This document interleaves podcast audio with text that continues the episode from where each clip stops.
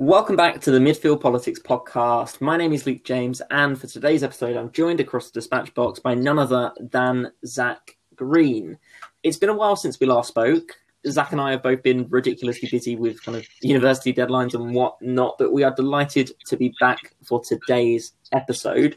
Before we proceed, I should say this is going to be a shorter episode. We're aiming for around half an hour and we're just going to talk about whatever springs to mind. I should also add at the time of recording, it's currently three minutes past six on the 23rd of March 2021. So, with the preamble out the way, I'll hand it over to you, Zach. What has caught your attention over the past seven days? Well, the thing that's caught my attention, if anything, in the last 24 hours has been the full then meteoric rise again of Nicola Sturgeon, whose position looked really precarious a couple of days ago when uh, there was this big dispute over whether or not she'd breached the ministerial code, and the housing inquiry came back yesterday, albeit with a lot of reductions, but had found that Nicola Sturgeon hadn't breached the ministerial code and thus keeping her position as First Minister completely safe and almost neutralising uh, the SNP's opposition, mainly the Scottish Tories, ahead of the May Holyrood elections. The story up in Scotland was so so intense, wasn't it? And with kind of the report, mm. Hamilton report that was released yesterday, it's it had all the hallmarks of a story that was going to potentially bring down kind of the SNP. And then I think there was polling released yesterday that suggested they're still on course to win an overall majority in, in the Scottish Parliament elections in May, which again is just so so close um, to happening now. The thing that caught my attention, um, of course, it's it's a year to the day since the first coronavirus lockdown was introduced, and it's had me thinking about just what an absolute shit show the past year has been. Um, even if even if we avoid all of the really serious topics, kind of about people losing their loved ones, if we just think about the past year that we've experienced, it's been atrocious, hasn't it? I just mm. it's just been so odd, and I'm really, really looking forward to kind of pushing on and and and looking forward to the summer because hopefully the summer will be much better. That's that's at least the hope. In terms of a policy thing that's kind of caught my attention, I think um, you would have seen in in some of the government uh, papers that have been released today about kind of how there'll be an exemption in the travel ban for people who are traveling to their second home so that they can sell them or rent them out or whatever they, they do to be at the second home. Um, Labour have dubbed this, I think it's Ashworth who dubbed it, uh, the, the Stanley Johnson clause. It's just such a ridiculous policy, isn't it? I mean, it's kind of true to form, isn't it? That um, it's the kind of one rule for them, one rule for the others. And in a way, it's something that the Tories have actually delicately avoided for months. That ever since the Dominic Cummings uh, saga and fiasco, we've kind of avoided in our politics the kind of the one rule for them, one rule for us, which is usually politically toxic for the Tory party historically. And it's got that kind of danger of potentially veering into that kind of optics again. It is a ridiculous rule. It's something that a lot of people won't be able to reconcile. It's not as if the entire most of the country are second homeowners, and yes, it's completely balmy, isn't it? When when you when you pick apart the optics of it. Yeah, that's that's the problem for me, and I just look at it and say, well, why is this this clause necessary? It's such a vanishingly small thing, and surely in some respects it's covered within the legislation anyway. Because if you were selling your house, that would kind of be a business transaction anyway, and of course you can travel for business purposes. Um, so it's just a really, really weird situation for the government to be in. I think that kind of encapsulates what's what's caught our attention recently. What else has been on your mind though, Zach? Because it's been what I think just under three weeks since we last spoke a lot a lot has happened and uh, i think we said this before we came on air about um, there's going to be a by-election i think on the day of the local elections in hartlepool. And this is going to be our first by-election since the 2019 general election. It's going to be a fascinating battle and there was a lot of controversy with the selection of a labour candidate. There's a lot to look forward to as this is um, the first i think the northern independence party are, are making a real plump uh, for for the seat, which we know that it's very likely that they're not going to get it. But at the same time, this is a f- real big test for Keir Starmer. It's going to fall on the day of the local elections, and we anticipate Labour are going to have mixed results because of this um, the vaccine bounce, which Keir Starmer has already kind of alluded to as not an excuse as such, but more as tempering expectations. But we've got that on the Tory side that they think that they're they're heading for losses. They've got to be cautiously optimistic. It's got all the flavourings of seeing where the Labour Party are under Keir Starmer. And when this by-election in Hartlepool happens, we're going to see what is Starmer's Labour Party standing in Hartlepool, which is a traditional working class seat. It's one of those seats which um, a lot of dispute over whether or not it's in the red wall or not. We won't go into that. It's definitely more of a case of can Labour hold it in a seat where the Brexit Party uh, ran Labour close. I think the Brexit Party came in third. Richard Tice, who's going to be, I think, running in Hartlepool's reform. And it has all the recipes, I think, for a big political fallout once it happens. But that's in May. But apart from that, that's, I think, been the headline thing that's caught my attention over the past couple of weeks. The by election in, in Hartlepool is, is really important. I think one of the things that's going to be really interesting to judge as we get closer and closer to that election is basically what the appeal of the Reform Party is. of course, rebranded for, from the Brexit Party. I, I, just don't really understand what they're going to bring to the table. Um, and I think mm. in it, a lot of people are expecting what happened in, in the last election back in 2019 when Brexit Party won a considerable kind of share of the vote in, in that constituency. Um, yeah, I'm not sure that will actually bear out this time out because I just think we're in a totally different position, and I don't think a party that is campaigning against lockdown or against kind of these kind of coronavirus measures has any chance of being electorally appealing in in May time. If the coronavirus vaccination scheme starts to kind of have the wheels fall off, then I think it will be different, and I think there might be a section where kind of a Reform Party MP could kind of rise to power. But other than that, it, it, seems very unlikely. And I think that that somewhat undermines kind of the idea that, that this is going to be a really hotly contested election. I'm not I'm not too sure what you'll make of that, Zach.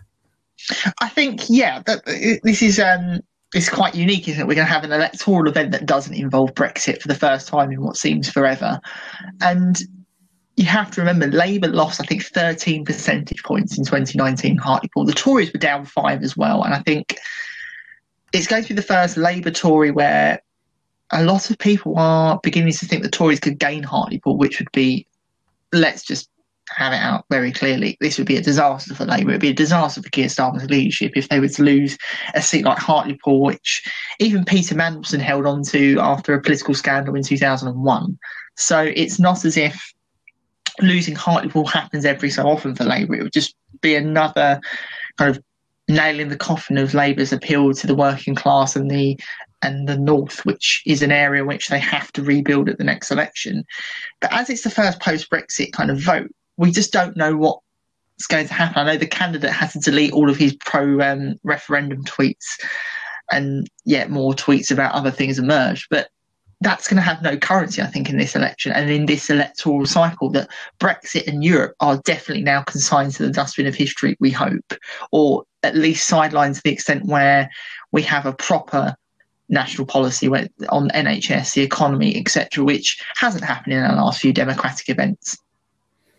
Definitely, I, I, I, I think as we get closer to the time, it'll be really interesting to see who the who the runners and, and riders are in that election and, and what they're standing for, and perhaps if there is a Reform Party candidate, kind of what they're making a big noise about. Um, what I'll say at this point is, I think at the start of the podcast, until this point, you probably would have had some kind of uh, echo on when I was speaking. I'm not entirely sure why that was. I, I moved my phone around, and hopefully it should be a little bit better now. If the audio if the audio is still rubbish, I, I do apologize, but there's not an awful lot I can I can really do with the software that we're using. One of the other stories um, that caught my attention, and I, I should add as, as, well, we're kind of just taking a free here. This episode, we're just talking about whatever comes to mind. Is there was a? I, I'm sure Zach would have seen this. We've we've not liaised about this before the episode. Uh, the clip from James Wild, who's the member of Parliament for North West Norfolk, who tweeted um, yesterday. Today, uh, the Commons PAC scrutinised the BBC on its strategy, as well as asking about license fee, commercial income, and efficiency. I asked about, and then the member of parliament has included a emoji of the British flag. As Oh. got any in its 268 page 268 page annual report, maybe this year's will. And if you watch the audio on this clip, it really is the most uh, mind boggling episode. It's unreal. I, I mean, if you haven't, Zach, have you seen the clip that I'm talking about? It's it's absolutely ridiculous, isn't it? Because it's it, it's beyond kind of comprehension. Of, surely this isn't a serious cutting issue of the day, is it? it's not even that. The thing that really gets me, the thing that I find really fun, and it's not funny because essentially the taxpayer, and we are taxpayers, we're, we're kind of paying this guy's wages, is the fact that he was so pleased with himself. He looked like he'd kind of just delivered the best That kind of gotcha. Yeah, and it was just like, and then of course the the, the person from the the BBC responded, "Well, I'm not really sure what kind of metric that is." And essentially, the question he asked was kind of how many British flags were included in this report, and the, the director general was like, "Well, I, I don't know. That's not a metric I think about," and I just it's just utterly surreal. And the reason I mention this is not because I think this is a serious political issue, because of course it isn't but I and it, just simply because it's been a while since I've spoken to Zach, I want to know what you think about kind of flag mania because I feel like this Oh, flags have just taken over the world. Whether it's James Wild talking about the BBC and uh, to to put a bow on on the BBC issue, we're literally talking about an organisation called the British Broadcasting Company. Can it get any more British than have British in its name? It's just utterly ridiculous. it, it, the discourse is ridiculous, and the director general is not exactly innocent here. Is that he had a massive go at? Um, I don't know if you saw that excerpt and the big contr controversy. I say that in inverted commas with uh, Naga Munchetty and Char- I can't remember his second name, Charlie something, on BBC Breakfast, where they were kind of mocking Robert Jenrick having abnormally large British flag. I think it was in his living room, and it's just this debate of having to prove how proud of Britain you are by having a flag. I mean, it, this it, again, this is not a, a Tory thing either. It's Labour. It start in a way. It started with Labour when Keir Starmer had that leaked memo that Labour had to have the flag on everything, and it's kind of this obsession with trying to persuade the British public that each political party is proud of Britain. Now, you can do that in many ways. You don't have to use the flag, and I just think it's we, we've kind of made this issue such a banal issue. It doesn't matter, in my opinion, anyway. I think there's far more and far, uh, far more better and far more productive ways of showing how patriotic you are to your country rather than just having a massive flag in the background. And I hate to disappoint our viewers. I've not got a British flag in my room, sadly. So I don't know what the opinion is on on that. I don't know if you have either. I, unsurprisingly, no, I don't have a British flag in my room, which must mean I hate our country. Um, it's just utterly surreal, isn't it? And I think what we've seen with this discourse is just frankly ridiculous. And and you mentioned so the newsreader you was referring to was Charlie Stayt, uh, who was Ah. on that one. I, I'm just a BBC kind of breakfast nerd, clearly. Um, but the, the the other weird flag scenario that we've had recently is um, Huw Edwards, who of course is also a newsreader on on the BBC. Oh, yes. he does uh, BBC News uh, six and ten o'clock usually. Who tweeted an image of him in front of a kind of a photoshopped image of him in front of a Welsh flag that was then he, he was asked to take down again. It was referencing the same kind of flag gate we had on BBC uh, Breakfast. And we're now in this surreal situation where people are kind of championing Huw Edwards as, as some kind of legend of the Welsh independence movement with his flag and all sorts. It's just honestly an utterly surreal experience. And I would love to know. And I mean, I feel like if you are of the opinion that the flag is is of- the utmost importance to be there in, in a BBC report and things like this, then you're probably already switched off the podcast because we're not taking your view particularly seriously. But if you have got this far, I would absolutely love to know why on earth you care about this issue because I've just got. I, I was talking to Zach about this before the show. I've got so many other things that are kind of on my mind that I can't imagine how good my life must be to be worried about whether the flag is flying. I just find it utterly surreal, and that's not uh, that's not kind of a reflection on anything. I just I just don't really care that much. So yeah, it's, it is a, a really weird discourse in our politics. It's a dangerous one as well. I think that it, it starts off as this kind of harmless bantering about the flag, but it when you're looking at the response from the um, BBC Breakfast controversy, all of the abuse was not targeted at Charlie Slate, who was actually making the comments. It was targeted. It was targeted at someone else, and it's this discourse about proving. But essentially, it's people trying to prove how British they are by having the bigger flag. It that's how it starts off. Is that kind of once again that nationalistic kind of aggressive discourse that, that's inevitably going to happen. I think it, it, it's very likely it's going to happen during the local election campaign somehow, and it's it, it gets it becomes like it starts off as farcical, then just turns into unpleasantness, and we have to hope that the BBC and other institutions kind of temper that flame rather than let it rip through our discourse because it, it could easily end up in a very dangerous place. Yeah, I mean that that that's the crux of it, isn't it? There is the way in which this issue is manifested is is hilarious, but kind of the undertones that it, it kind of speaks to the populism and the nationalism that's kind of coming into our politics is obviously more serious. And I think on that note, it, it's really interesting because, and, and I will now shift this conversation towards a slightly more kind of serious policy issue. Is there was a report this weekend in, in one of the kind of Murdoch newspapers about how Boris Johnson was planning to cut um, troop numbers by, I think, 10,000. And that was something that he pledged not to do in the general election campaign two years ago, well, 18 months ago, whenever it was. And that is odd because, and again, mm. we have this kind of weird political situation, this post is saying one thing about kind of how patriotic we are about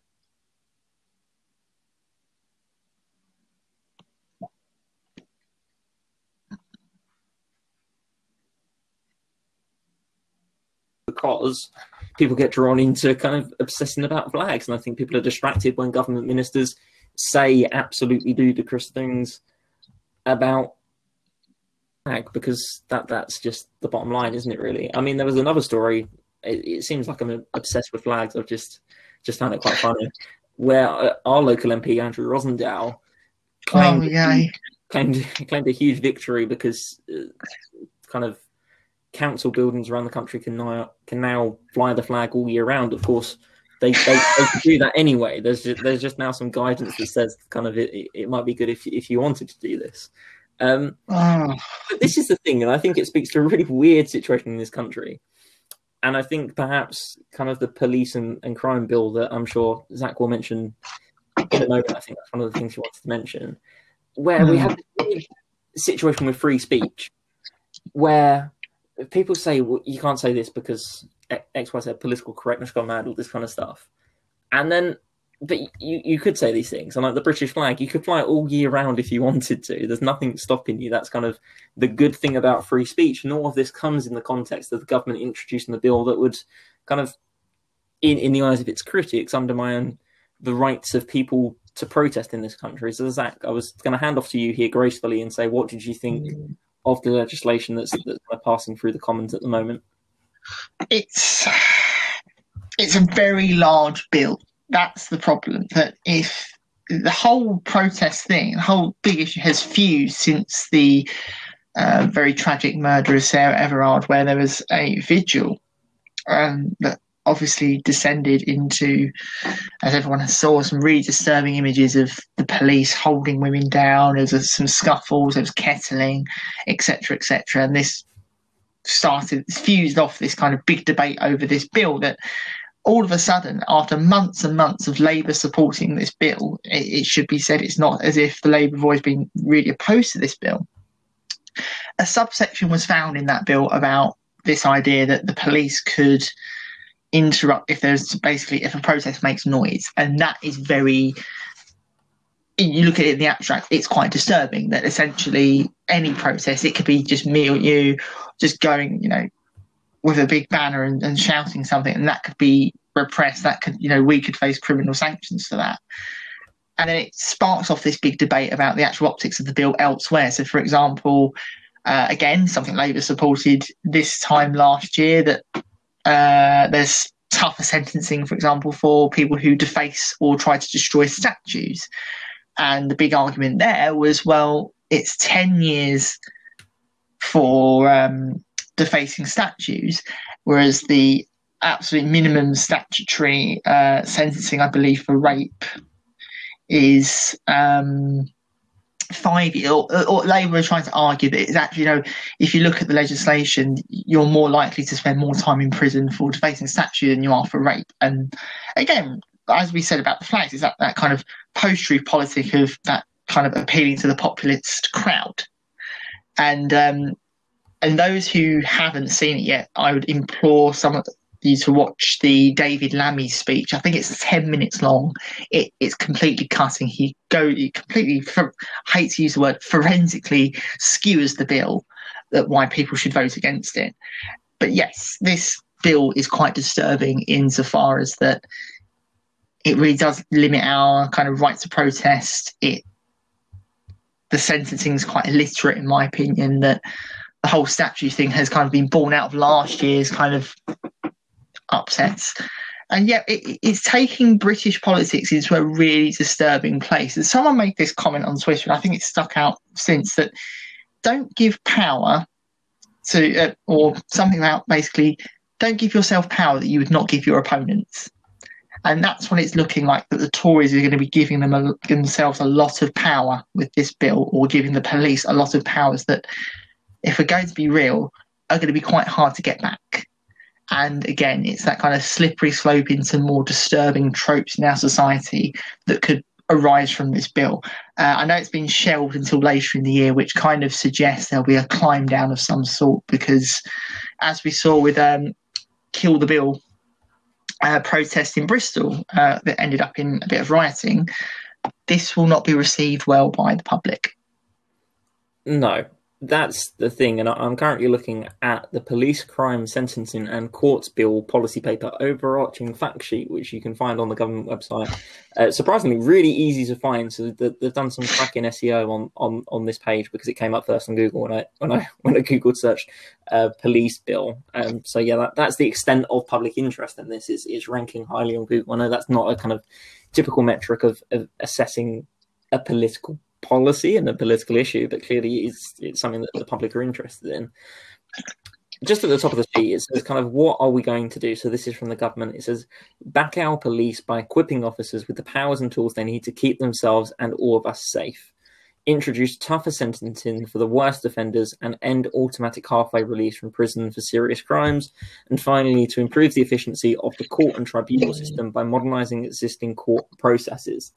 Now, what I will say about this um, is that I'm in no means an expert on on these areas. I, I'm not someone who spends a lot of time thinking about the criminal justice system. It's just not something that has previously been the focus of my attention. I often on these matters defer to, to the Twitter account Secret Barrister because they tweet a lot of really interesting things that they kind of back up from experience. And I just think the issue with this bill is it plays a lot of lip service to the idea that tougher sentences act as a as a as the as the deterrent. Like, say for example, if you if you increase, this is the issue I have with the bill essentially. It's like the government is saying, look, so currently there are imagine a scenario where there's 20 murders a day, and they say, well, if we increase the punishment for murders by 50%, there'll be 50% less murders a day. And I just think it's just the, the, most flawed logic. And I think that's how the government looks at this. They they simple kind of they make these policy matters are incredibly simple and then kind of distort the actual meaning of, of how you create meaningful change. And I think it's very easy to sell to the public to say, look, we're gonna we're gonna be tough on crime. That's a very easy message to sell because people like that. People like the idea of being hard on criminals. It's an easy political message to spin. What people don't like is the idea that you can do other things to prevent crime. That's a more yeah. needle to thread. And I just saw the Conservative government it's always the easy option. I honestly think this this police crime sentencing and courts bill will not have any meaningful impact because it's it's just not designed to do so. And I think the issue that you have as well is that following a year where the police have had so much more influence over people's lives, where things that ordinarily would just be kind of part and parcel of everyday life have been criminalized. I, am not suggesting that they shouldn't have been criminalized. I'm saying that kind of the coronavirus has represented a huge change in how we think about civil liberties. Is simply that I feel like the timing of this was all wrong. especially mm. in the context of kind of the past month, as you say, Zach, with the Sarah Everard case. It's just absolutely ludicrous that they've put this bill forward at this time. And I think I said this to you via direct message. I was really surprised that they didn't pull this bill kind of after the vigil that, that turned violent once the police turned up. I was I was really astonished that they went ahead with the first reading of this or the second reading of this because it feels unnecessary. And the thing is, if the government wants to do something at any point during its kind of tenure as the as the party in charge of this country, it has the numbers to do so. So there was no political necessity to do it right now because the majority isn't going anywhere. So for me, I think it's it's bad policy, it's bad politics, and done in the most kind of incredibly inappropriate circumstances imaginable. Absolutely, and uh, uh, as you talk about civil liberties, the way we think about them, that's why I think this whole kind of being tough on crime may, for re- quite surprising, I think for the, one of the first times in I can remember, where it kind of gets muted out, doesn't it, by the fact that I think the public are getting increasingly frustrated with the powers the police have. That like to the point where they feel like every activity they do or the way or the way their way of living has been criminalized to the point where some people would be resistant to the police having more or consistently more powers than usual and I think this is a can of worms that is going to be opened at some point later in the year where we will be relatively back to normal and there'll be Conservative MPs who stood on a platform not long ago, even in the last week or so, saying that free uh, our liberties were at stake if the government wanted to extend, for example, the coronavirus bill, or that they want to keep keep us with some sort of restrictions and social distancing guidelines, etc., etc. These words are going to come back to either bite them on the backside or bite the government on the backside. That there's now uh, an actual opposition to this bill, and I believe that the momentum of the opposition for this to this bill could inflict a government defeat just because of the wide-ranging uh, powers and kind of subsections in this bill. Again, it's about optics and I thought it was quite surprising when late. I think I said this to you at the time that Labour said that the bill effectively decriminalised rape. Now that was a really shocking comment to make, and it was like, wow, that's that's a strong comment. Again, it's something probably people in the public can say, but a, a political party, especially the opposition, couldn't say really.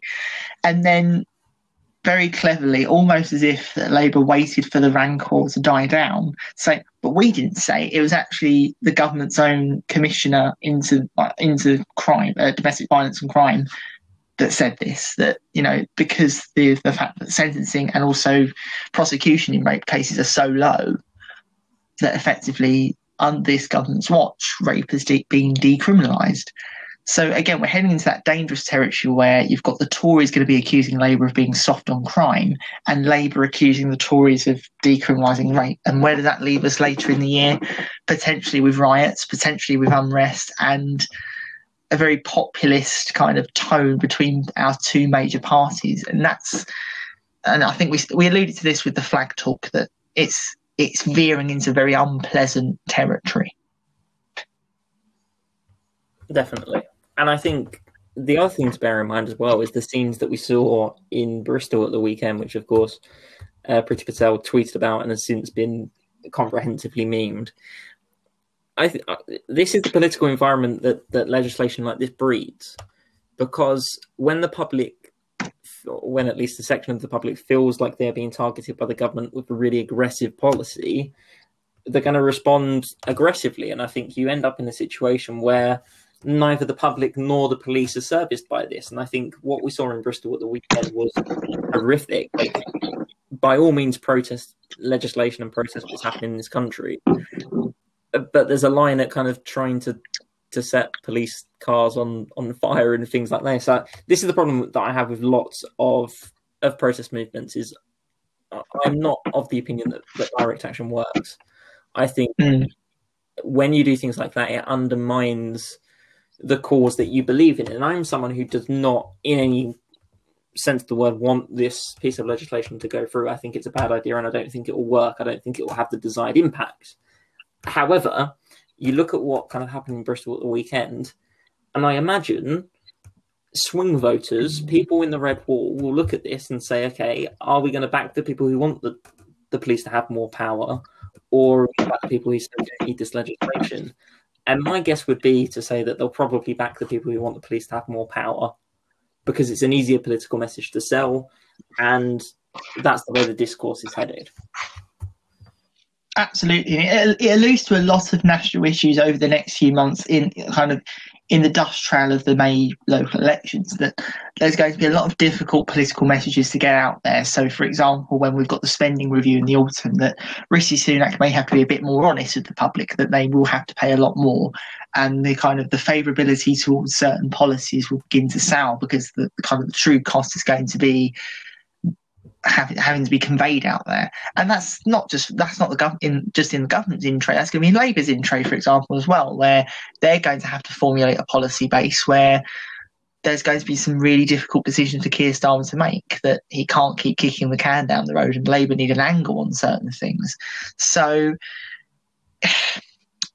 that's where I think the direction of travel is. That it's bills like this that kind of represent a, a larger, long term problem for both political parties that the message that the, the easy message is not the best message. However, given both parties' political positions, so for example, you've got the Tories with a very comfortable majority. However, it doesn't take much for them to lose it. We're against Labour, who need basically, let's be frank, any vote they can get. They're both going to be in this race to the bottom to get the easiest message out there, no matter what the consequences are. And that's a really dangerous place to be in because it kind of distorts and kind of dilutes the quality of politics on show.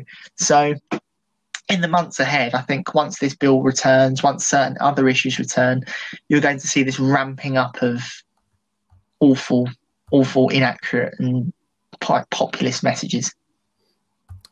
Yeah. What I would say, kind of heading towards the end of the show, as, as I said at the start, we're going to keep this one brief there's there's so many different stories circulating at the minute. I think one of the important things looking forwards is whether or not we stay on track with the coronavirus roadmap, as the prime minister termed it. We actually had a question in um, from James Palmer, who uh, is well previously the editor of the Boar Film, also just one of my close friends. So hello, James, if you're listening to the podcast. And sorry that I forgot about your question until the very end of the show.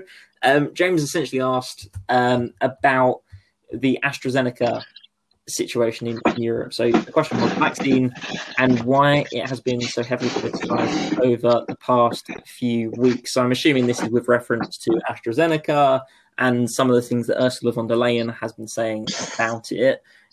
Zach, quickly, if you will, what has what is the story here? What's been going on with the vaccine?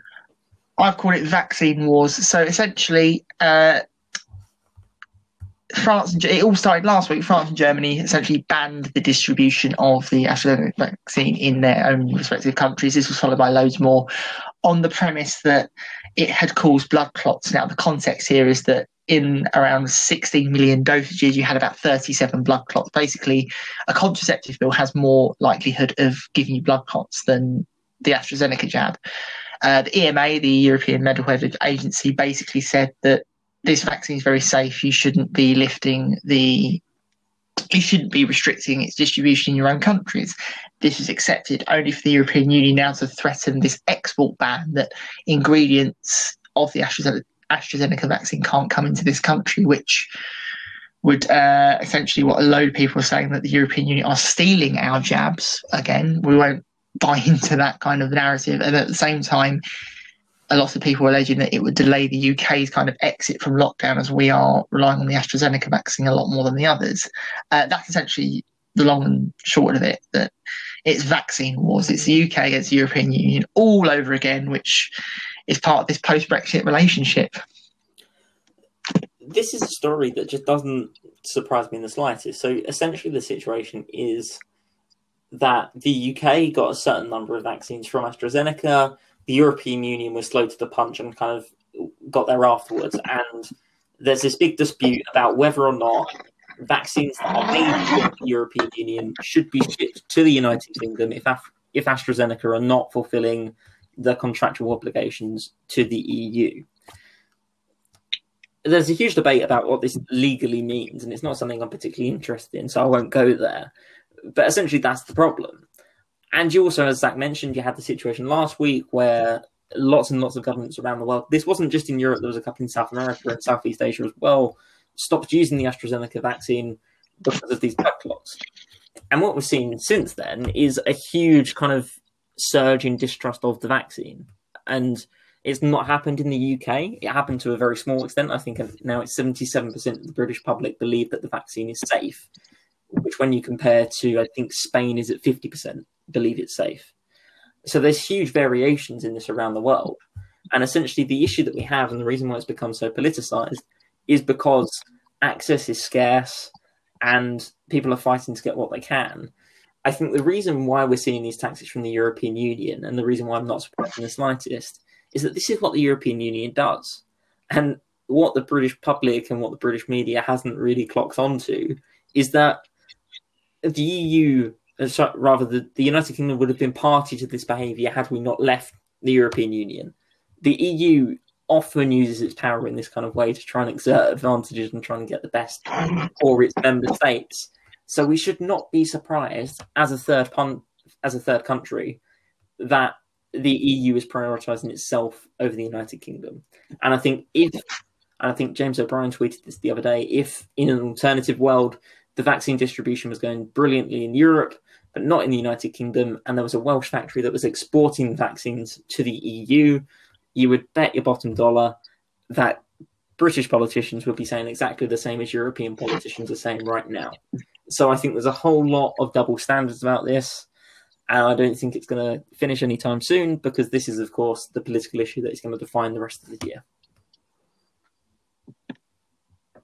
Yeah, there's nothing more for me really to add there apart from that's why I think we call it vaccine wars. It's that kind of prelude to one of many disputes in inevitably between the United Kingdom and the European Union for sure.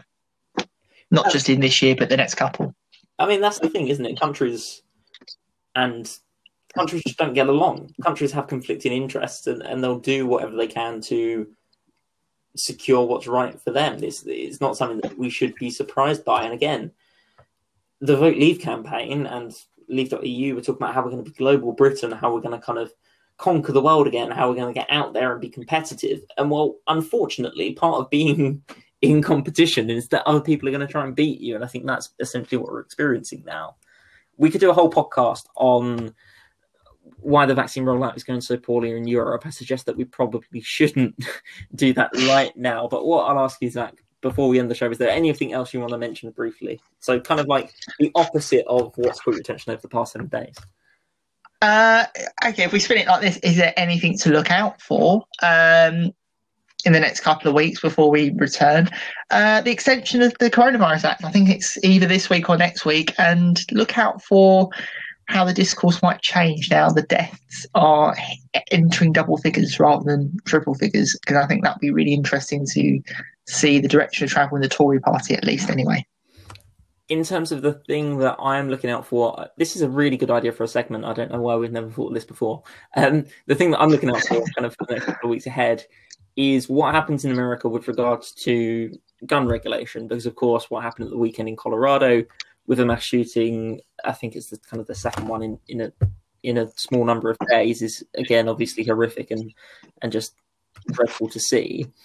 But I think going forwards, what's going to be really interesting is how US policymakers address this question. So there was already a clip circulating today from a senator uh, from from the Republican Party talking about how well you can't take our guns because kind of you don't take our cars when there are drunk drivers. So why would you take the guns away? That kind of idea is just completely ridiculous. Um, and I think that's going to be a political issue that is going to be something that both President Biden and, and, Vice President Harris need to kind of get on top of. I think that's definitely something to look out for in terms of kind of American politics as a whole. It's not something we've mentioned today, but it was really big that the Democrats were able to pass the coronavirus relief bill.